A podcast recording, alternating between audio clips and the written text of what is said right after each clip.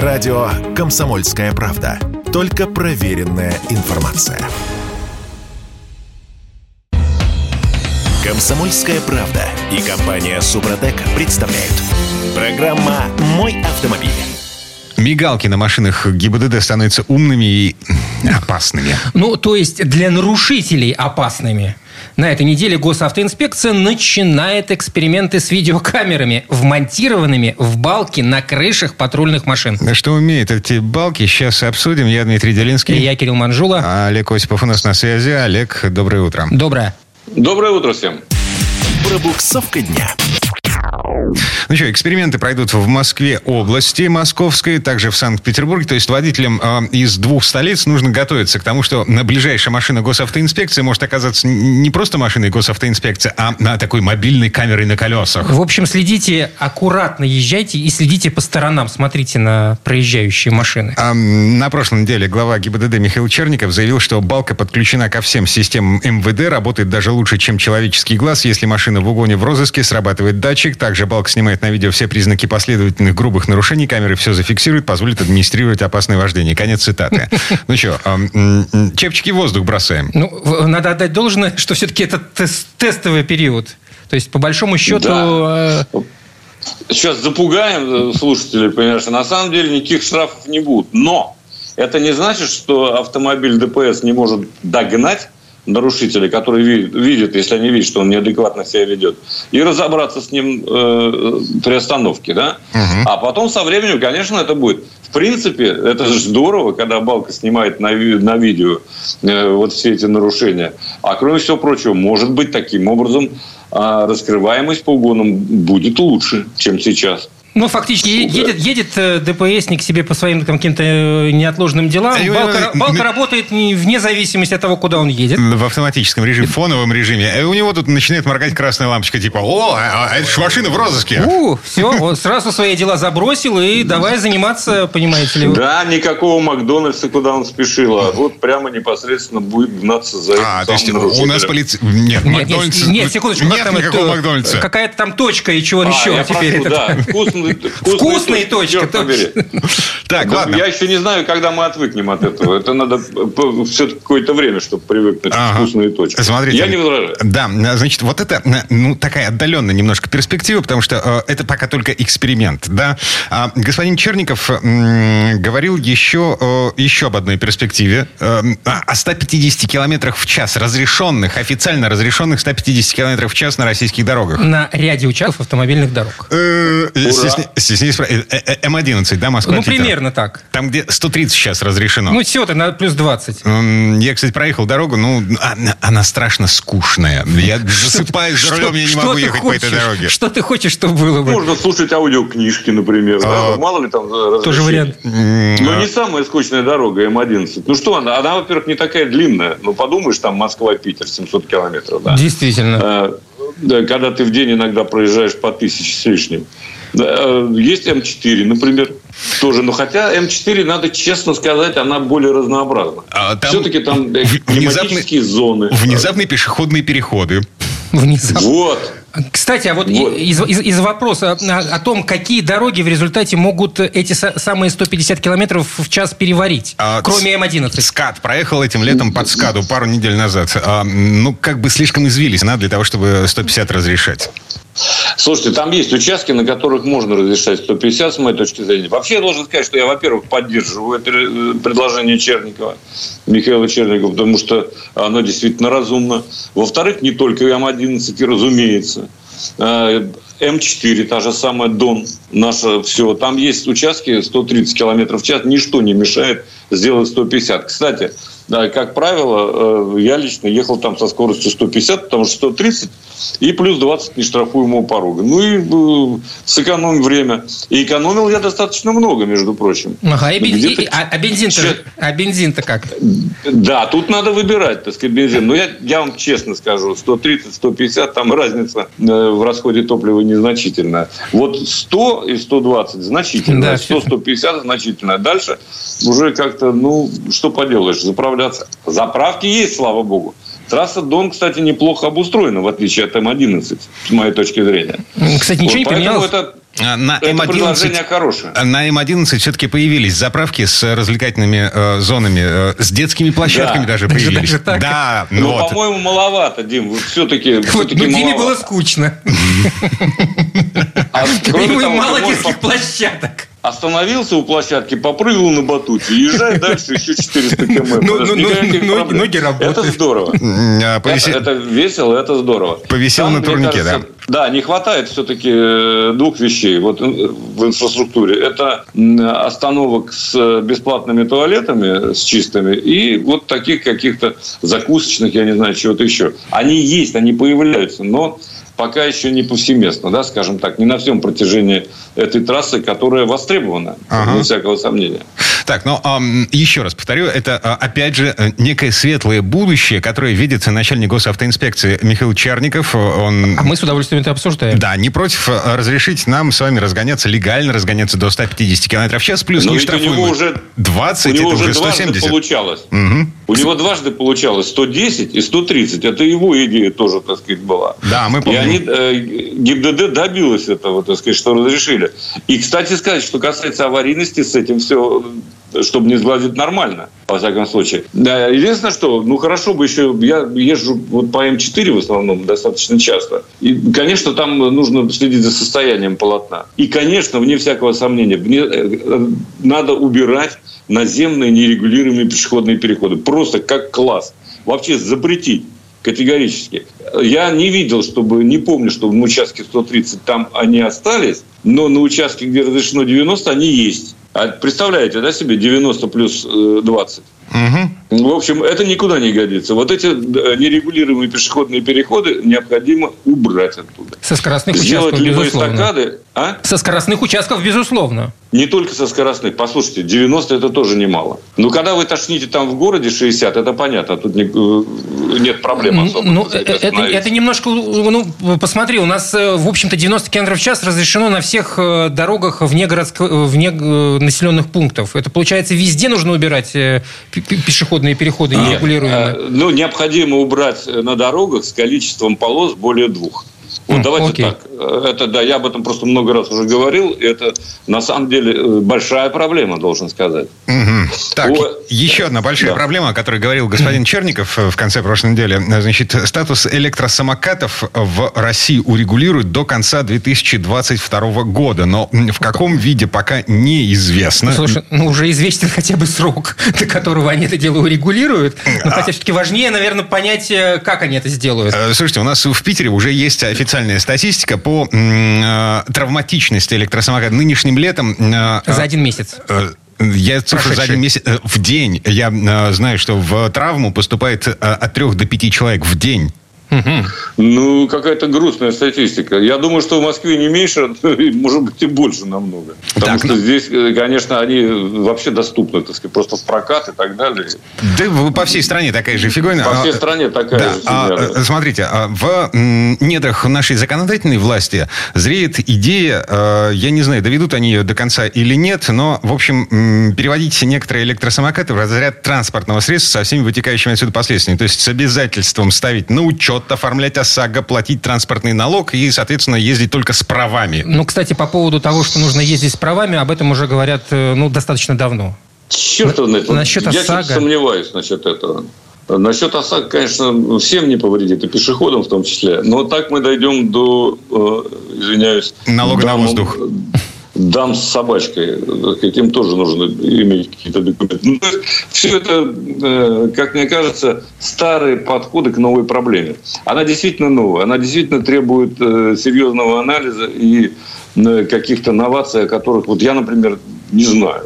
Но есть же специалисты, есть Институт безопасности дорожного движения, Так, в конце концов. А Они уже второй Ну и год, а, значит, мусолят понятие средств индивидуальной мобильности. Второй год пытаются внести его в административный кодекс, а, так, чтобы, скажем так, развести потоки. То есть маленький электросамокат, который не умеет разгоняться больше там, 15 километров в час, он, ну, как бы, это игрушка. Да нет таких уже, по-моему. Да серьезно? Честно сказать. По-моему, нету. А, Дим, точно нету. По-моему, нет. Ну, хорошо. я понимаю, 60, э, там, 30-60 еще вот максимум. Можно ограничивать, кстати сказать, скорость. Этого ничто. Можно заставить производителей или продавцов снабдить специальными устройствами, которые не позволят. Это в машинах есть. Почему это нельзя сделать в самокатах? Просто- Можно. просто если Будет ты- дороже на 3000, ну что же делать? Ну вот смотрите, если смотреть на самокат, э, увеличиваем возможность э, скорос- скорости там, до 60 км в час, его нужно переселять на дорогу. Тогда, получается, мы подвергаем опасности само- с- с- самого человека, который едет на самокате. А если... этот человек по- по- появляется на дороге на электросамокате без шлема, без прав и без номера, и, соответственно, без ОСАГИ, а это нарушитель, его нужно ловить. Безусловно. Да, и наказывать. Тогда... Да. Ну, в общем... э, Нужны специальные самокатные полицейские, которые будут этим заниматься. Мне кажется, вот, вот я смотрю на эту проблему уже какой месяц, мне кажется, просто она не имеет решения. Вот в условиях, которые существуют сейчас на российских дорогах, нет решения. А Черников Любая говорит, что решение решение. будет, а, м, решение будет до конца этого года. А, если он сказал, значит, да, все, тогда ждем. И 150 километров в час будет на некоторых участках А, кстати, скоростных а про трасс. 150 он не, не назвал срока, кстати, заметьте. А. Когда это будет, неизвестно. Так, ладно. Срок действия этой четверти часа к концу подошел. Это- В этом мы точно уверены. Олег Осипов был у нас на связи. Олег, спасибо, хорошего дня. Хорошего дня. Всего доброго, всем удачи на дорогах. Ну, а мы вернемся буквально через пару минут. В следующей части программы к нам присоединится Юрий Сидоренко, автомеханик, ведущий программы «Утилизатор» на телеканале ЧЕ. Поговорим о том, как возить детей в машине. Например, вы помните, во сколько лет можно пересаживать ребенка на бустер? И можно ли пристегивать ребенка на бустере к переднему сиденью? Комсомольская правда и компания Супротек представляют. Программа «Мой автомобиль».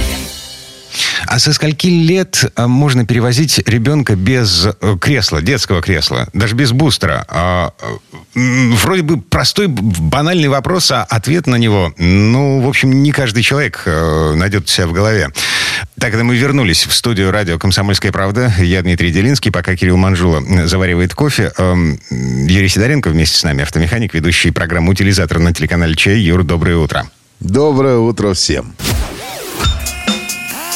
Автомастер.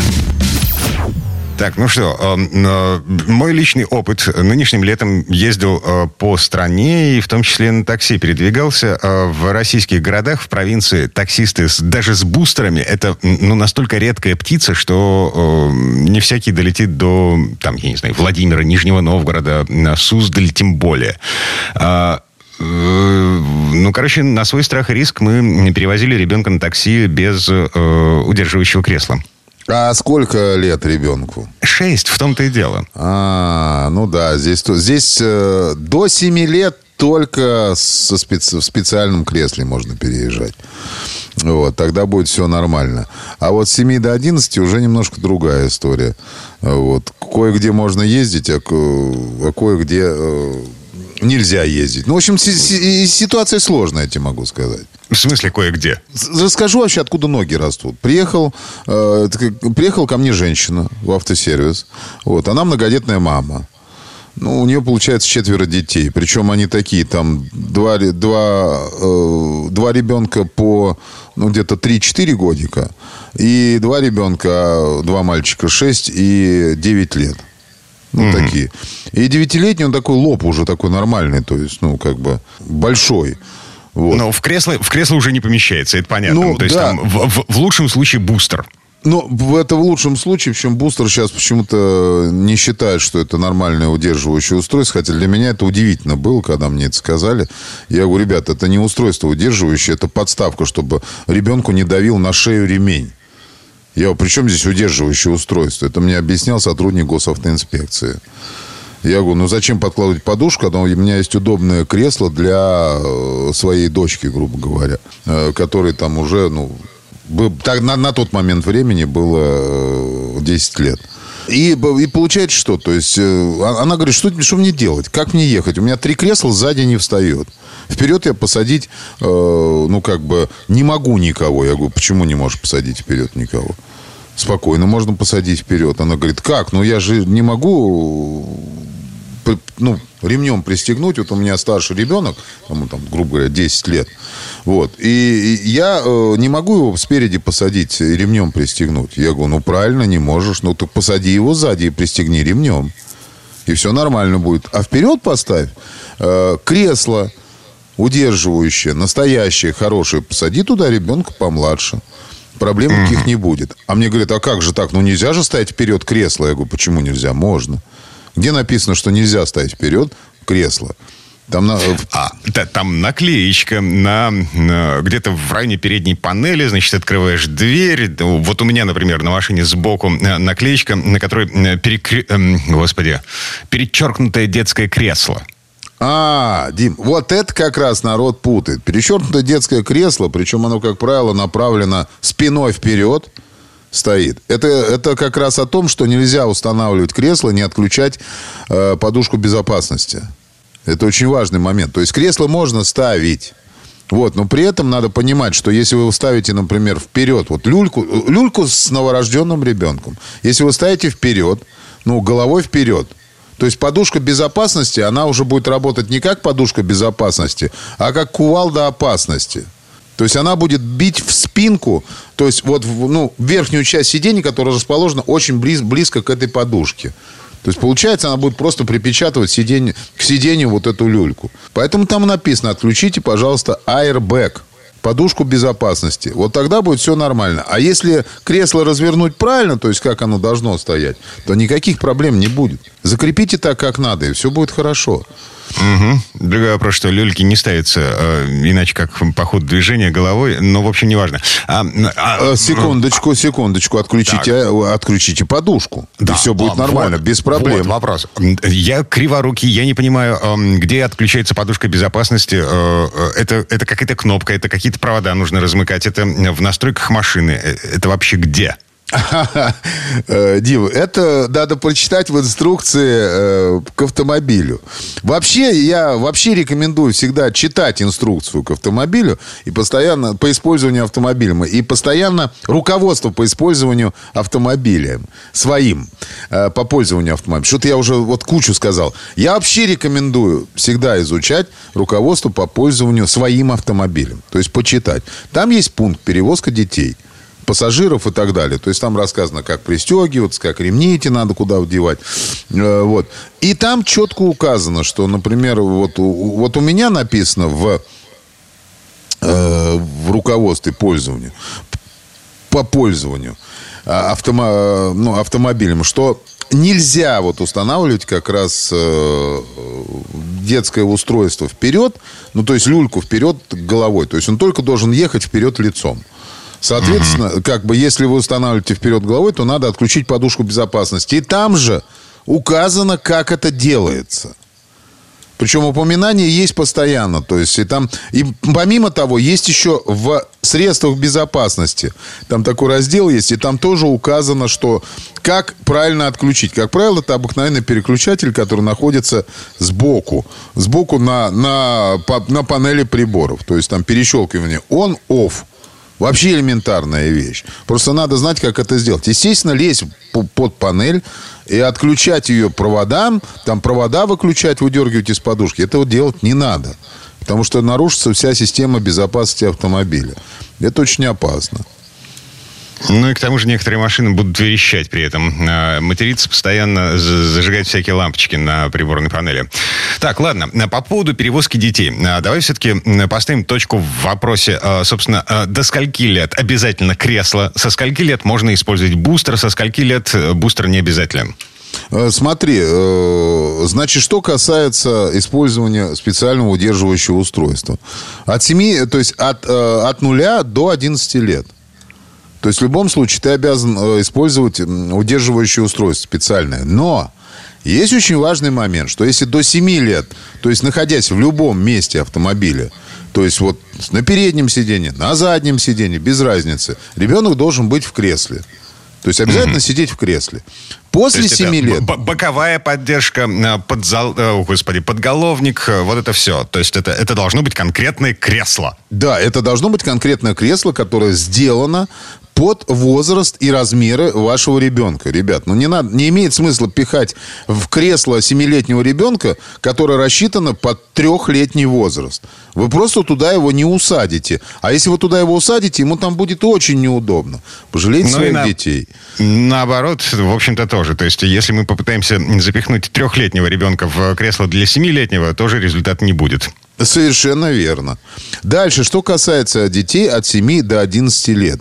Их также нужно перевозить с использованием удерживающих устройств. Но мы понимаем, что дети разные бывают. Здесь есть маленькое отступление. То есть, вот если он едет на переднем сиденье, то он должен обязательно ехать в кресле, которое под mm-hmm. него рассчитано. Ребят, не бустер, а именно кресло. Понимаете? То есть нельзя ехать с подставочкой под попу и пристегнуться на переднем сиденье. Это очень важный момент. А вот на заднем сиденье ребенок от 7 до 11 лет может спокойно передвигаться, просто пристегнутый ремнем. Сидит он на, на бустере, так называемом, на вот этой вот, ну, сиделочке, или не сидит он на сиделочке. Это без разницы в данный момент. Он просто должен быть пристегнут ремнем безопасности. Трехточечным ремнем безопасности. Потому что, э, смотрите, вот, например, у меня в УАЗе, э, у меня средний ремень, он одинарный. То есть он вот так вот просто пристегивает, ну, по поясу, и все. То есть Двухточечный его называют. А он должен быть, ребенок должен быть пристегнут исключительно трехточечным ремнем. Тот, который крепится сверху, над плечом, внизу и вот пристегивается как раз, ну, треугольник такой получается. Угу. Вот. Э, вот так вот. То есть, понятно я объяснил, да, как, как надо выходить из ситуации. Угу.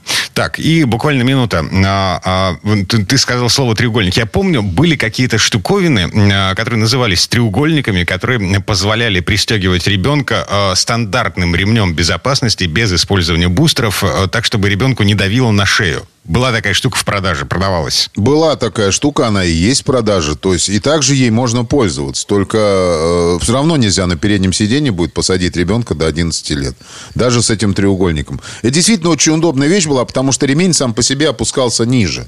Но при этом вот бустер сам, подставка под попу, э, ребенка, это удобнее, потому что вы не ремень опускаете, вот этим треугольником зажимая его и защелкивая, а вы ребенка поднимаете. То есть, понимаешь, что получается? При торможении, когда ремень начинает работать, вот это все пристежки, они расстегивались.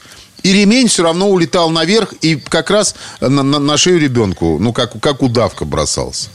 Вот. Поэтому я все-таки рекомендую брать не треугольник, а брать вот этот, который застегивается, а брать бустер под попу, чтобы повыше сидел э, ребенок, э, и ему было удобно. Угу. Ну окей, приговорили. Э, Юр, спасибо. Э, хорошего дня. Большое спасибо, всем удачи и аккуратней на дорогах. Юрий Сидоренко, автомеханик, ведущий программу «Утилизатор» на телеканале ЧЕМ. А мы вернемся буквально через пару минут. В следующей четверти часа у нас Федор Буцко. Поговорим о пластиковых машинах и горящих электромобилях. Комсомольская правда и компания «Супротек» представляют. Программа «Мой автомобиль». Электромобили поджигают дома, из-за биотоплива в Европе наступает голод, а греческий автопром возрождается в Греции. Теперь есть все, ну, не только все, а еще и свой собственный автопром. Охренеть. Кто бы мог подумать. На это Кирилл Манжула. А это Дим Делинский. И Федор Буцко у нас на связи. Федь, доброе утро. Всем привет. Дорожные истории. Ну что, с чего начнем? А, я предлагаю с э, электромобилей, которые не так безопасны, как нам всем казалось. То есть нравится тебе эта картинка, когда стоит красивый электромобиль и горит синим пламенем? Э, сгорел сарай, гори и хата. Понятно. Да, сгорел сарай, сгори и хата. То есть э, очередная такая большая дискуссия в Европе идет о пожароопасности электромобилей. А поводом к тому послужил случай в федеральной земле Гессен в, Неме... в Германии, а, где сгорел электромобиль Audi e-tron. Ну, не последняя марка, да, дорогие, красивые машины, технологичные очень. А сгорел так, что вместе с ним сгорел соседний автомобиль и дом на две семьи. Причем в доме были солнечные панели на крыше установлены, чтобы то есть, хозяин мог э, впитывать энергию солнца и ею заряжать и дом, и автомобиль. То есть вроде все было технологично и хорошо, но э, на практике это только осложнило тушение. А с тушением электромобилей вообще большая проблема. Дело в том, что ну, соответственно, главная проблема – это литий-ионные аккумуляторы. У них много плюсов, но есть и минус. Они могут загореться, могут взорваться. Мы это помним, в частности, по смартфонам Samsung, какой там Galaxy Note 7, по-моему, или что-то такое. Когда вот они, э, будучи поставленными да, на зарядку дома, взрывались, значит, горели и так далее. Ну и а, самокаты, а, электросамокаты частенько взрываются. Электросамокаты взрываются, да, шикарно, разносят, значит, всю прихожую, в которой заряжаются и так далее. То есть, конечно, производители об этом знают, и ставят специально огнеупорные перегородки там внутри батареи, там различные предохранители, клапаны, там, много всего. Но, тем не менее, проблема это раз за разом э, у разных производителей разных товаров появляется у автомобилей тоже. Кстати, была такая Э, марка Фискер Карма. А, очень красивые машины делали почти ручной работы. Э, там голландский производитель, потом частично американский производитель. И вот они погорели в прямом и переносном смысле как раз от проблем с тяговой батареей, потому что было много случаев, ну, несколько случаев, когда они загорались.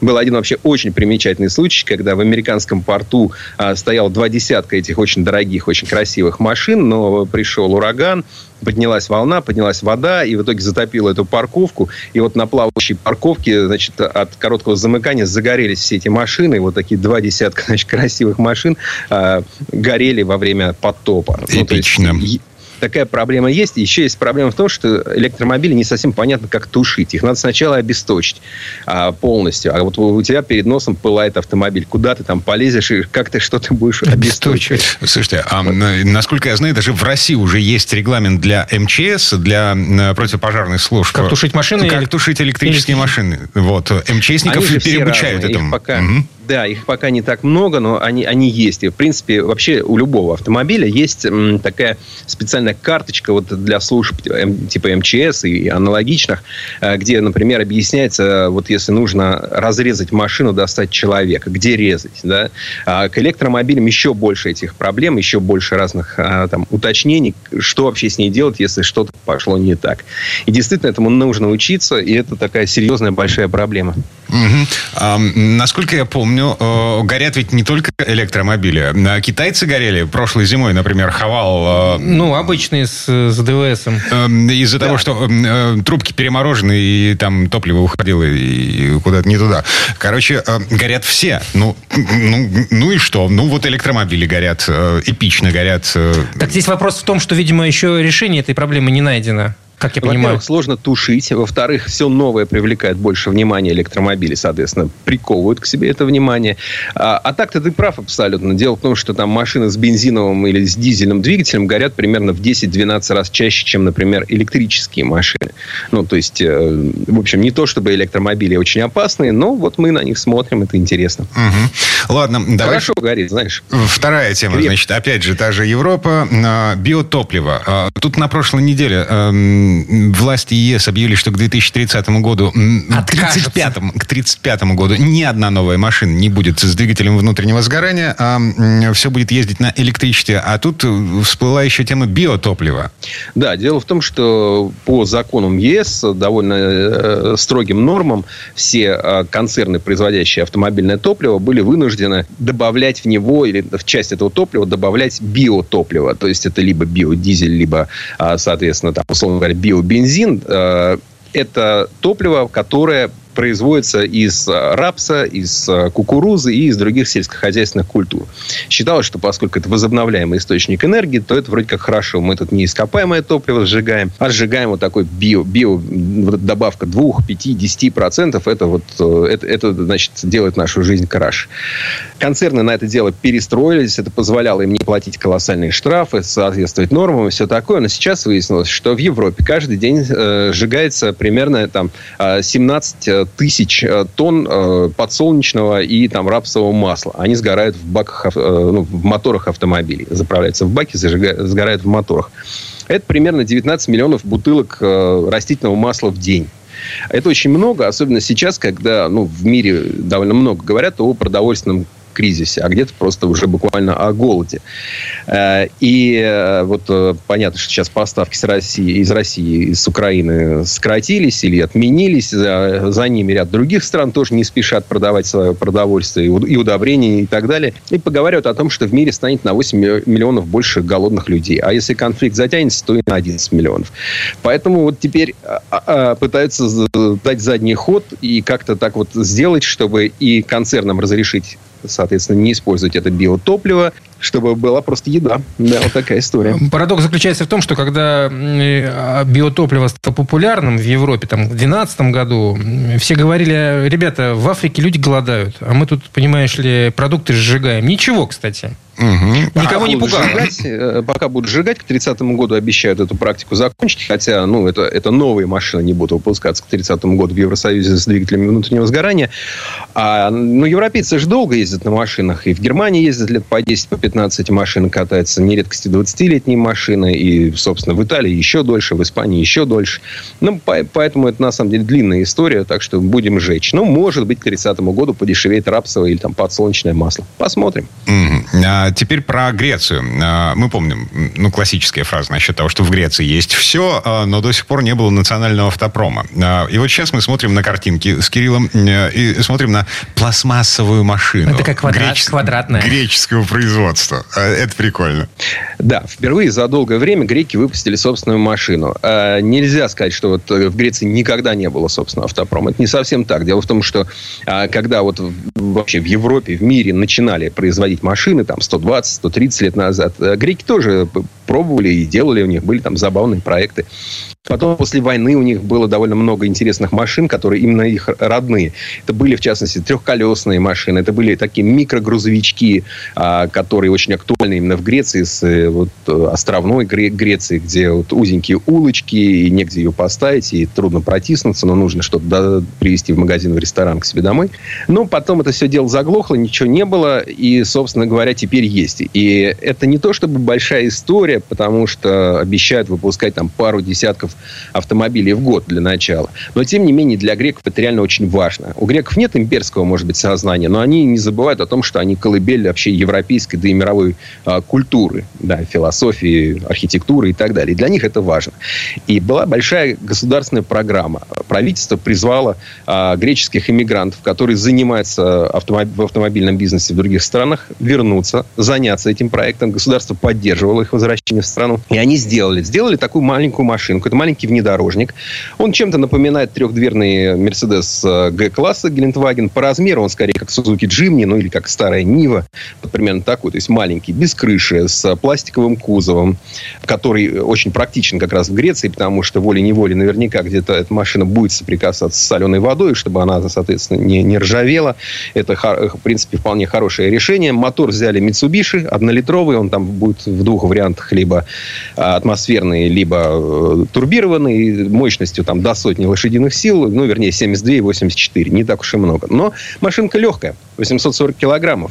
Соответственно, обещают, что будет такая проходимая, неубиваемая, долговечная, и греки этим очень гордятся, радуются. И цена у нее должна быть вполне гуманная, то есть она пойдет, в частности, в прокат, и с удовольствием бы сам взял. 22 тысячи евро – это гуманная цена? Плюс НДС. Да, гуманная цена для Европы – это вообще... Слушай, давай посчитаем по курсу, и мы поймем, что это там миллион 200, что это, извини меня, Лада Нива, да, э, у нас только стоит. Это ты по какому курсу считаешь? Центробанк? Курс уже не важен, ну так, примерно. Между прочим, там есть и АБС, и подушки, и кондиционер. Так, на секундочку. Вот зашибись. Эм, да вообще, и название классное. Называется Керабос. Супер К. Ну, Керабос это фамилия. Это из ну, мультяшный абсолютно какой-то такой герой. Да-да-да. Сейчас они выйдут на проектную мощность 75 автомобилей в год, и будет здорово, короче. Будет у Греции свой автопром. У меня, у меня стойкое ощущение, что это патриотическая игрушка, сделанная для того, чтобы... Ну, как чтобы мы об этом поговорили. Да, чтобы... Вот в Греции греческое правительство сказало, у нас есть свой автопром, вот, посмотри, смотрите. Кто на... скажет, что нет? Угу. Ты знаешь, я, я вообще люблю греков, а, и мне нравится Греция. И мне а, как бы понятно, что им вот сбили вот эту спесь, потому что у них 400 лет не было собственного государства, их Османская, Османская империя, значит, подминала под себя как может. Но они сохранили свою национальную идентичность в большой мере. И то, что они вот сейчас э, возрождают такой государственным проектом, да, это не великая история. Не то, что они там сделали самый быстрый автомобиль на свете, или самый дорогой, или там самый какой-нибудь самый. Они его просто сделали. Я им желаю удачи.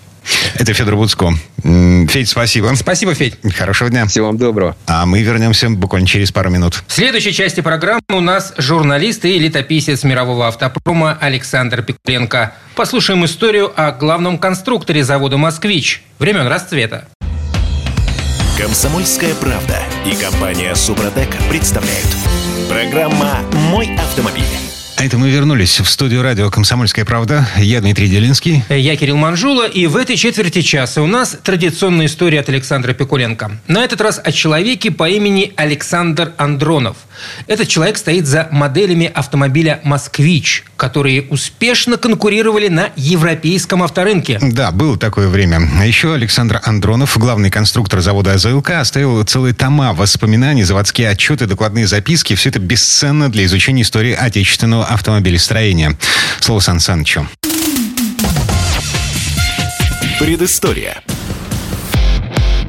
Александр Федорович Андронов три десятка лет был главным конструктором москвичей.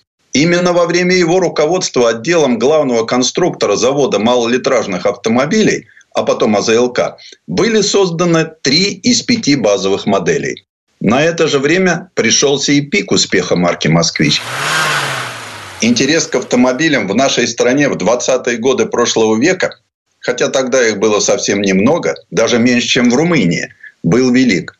На шоферов в кожаных куртках и очках-консервах смотрели как на героев. Был очарован автомобилями и молодой Саша Андронов. Чудом научившись водить машину, он сразу же устроился работать на московский автозавод «Спартак». Водители в те годы шли на расхват и его взяли обкатчиком новых машин. Завод небольшими партиями выпускал первые советские малолитражки на Ми-1. Но, проработав там совсем немного, Андронов уехал на Алтай. Машин на Чуйском тракте тогда было немного, а инспекторок дорожного движения, которым он стал Александр, и вовсе единицы. Проработав там несколько лет, Андронов в 1932 году вернулся в Москву и поступил водителем-испытателем в автотракторный научно-исследовательский институт. Для НАТИ в те годы приобретали за границей различные автомобили, интересные в техническом отношении, такие как паровой американский лимузин «Добль», переднеприводный «Корт Л-29», разные «Линкольны» и «Бьюики». Их испытания давали бесценные опыты знания. Молодой Андронов скоро пришел к заключению, что все эти шикарные машины не для наших дорог. Его заинтересовали грузовики повышенной проходимости, трехосные и полугусеничные. Институт уже занимался проектированием этих машин, но вплотную работать с ними начал только несколько лет спустя. В 1934 году Андронова направили в числе нескольких десятков водителей в международный испытательный дизельный пробег. Дизельные автомобили тогда советские заводы не делали. Первый опытный дизель построило особое конструкторское бюро НКВД, где работали заключенные инженеры. Двигатель этот получил название «Коджу», от слов Коба, партийная кличка Сталина, и его фамилии Джугашвили. Для выявления плюсов и минусов этой конструкции было решено сравнить ее с лучшими дизельными двигателями европейских стран. Их, кстати, установили на грузовики ЗИС и ЯАС. Одну из таких машин, Як-4, и вел Александр Андронов. По итогам пробега с наилучшей стороны зарекомендовал себя французский дизель «Лилуаз». Но испытательная комиссия отдала предпочтение «Коджу». После этого пробега Андронова пригласили в конструкторскую группу, которая в НАТИ занималась полугусеничными автомобилями.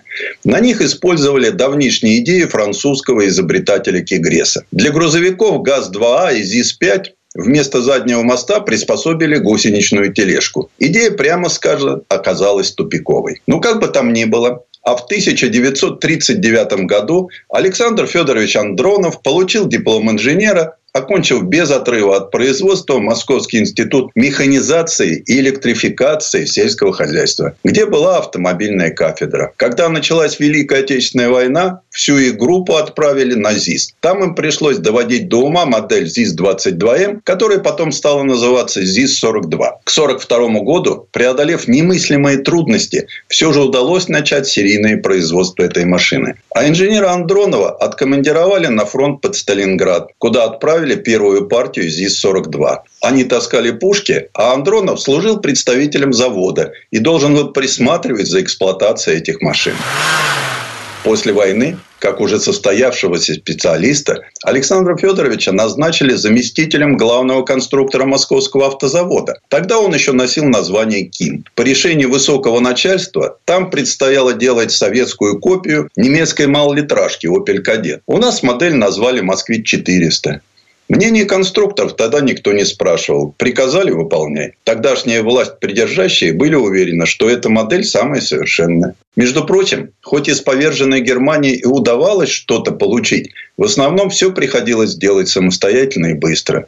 И уже в конце 1946 года первые москвичи сошли с конвейера. Параллельно с четырехдверным седаном завод выпускал и кабриолет, и деревянный фургон, и даже пикап. Несмотря на плановое хозяйство, инженеры отдела главного конструктора сразу начали работать над модернизацией. И оттепельной весной 1956 года с конвейера московского завода малолитражных автомобилей сошел совершенно новый «Москвич» модели 402. Он стал первой разработкой заводских конструкторов и пионером отечественного легкового автостроения. Панорамное лобовое стекло, бесшкварневая передняя подвеска, телескопические амортизаторы, кнопочные ручки дверей, спицевое рулевое колесо. И, пожалуй, самое главное – печка.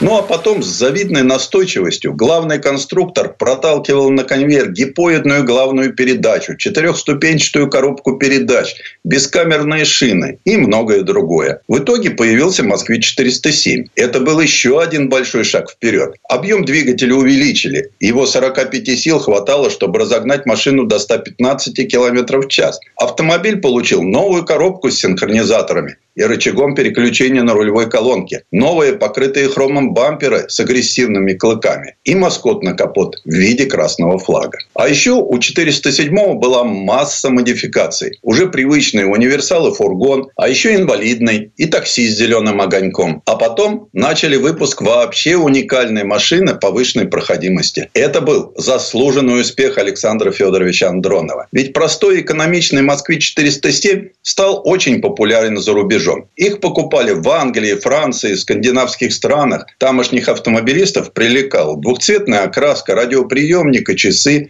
а еще богатый набор инструментов. Последующие модели, созданные под руководством Андронова, такие как 403, 408 и 412, только укрепили репутацию москвича. А Александр Федорович уже смотрел в будущее, отдавая душу новой модели, перспективной 3.5. И не его вина, что она не дошла до серийного выпуска. Машина была отличной. В 1968 году Идею главного конструктора поддержал автоэкспорт. И на старт марафона Лондон-Сидней выехали новейшие «Москвичи-412». Все экипажи благополучно добрались до финиша в Австралии. На волне этого успеха в 1970-м наши гонщики преодолели еще более сложную трассу марафона Лондон-Мехико в 26 тысяч километров. Когда Александр Федорович покинул пост главного конструктора, он все равно часто бывал на заводе. А потом подключился к проекту «Фиат», ездил в Италию. И именно Александр Федорович Андронов добился, чтобы ВАЗ-2101 получил новый, более совершенный мотор. Ведь вначале итальянцы предлагали нам автомобиль с двигателем конструкции 1937 года. Предыстория. Сан Саныч, спасибо. Это был Александр Пикуленко, летописец мировой автомобильной индустрии. И у нас на этом все на сегодня. Дмитрий Делинский. Кирилл Манжула. Берегите себя.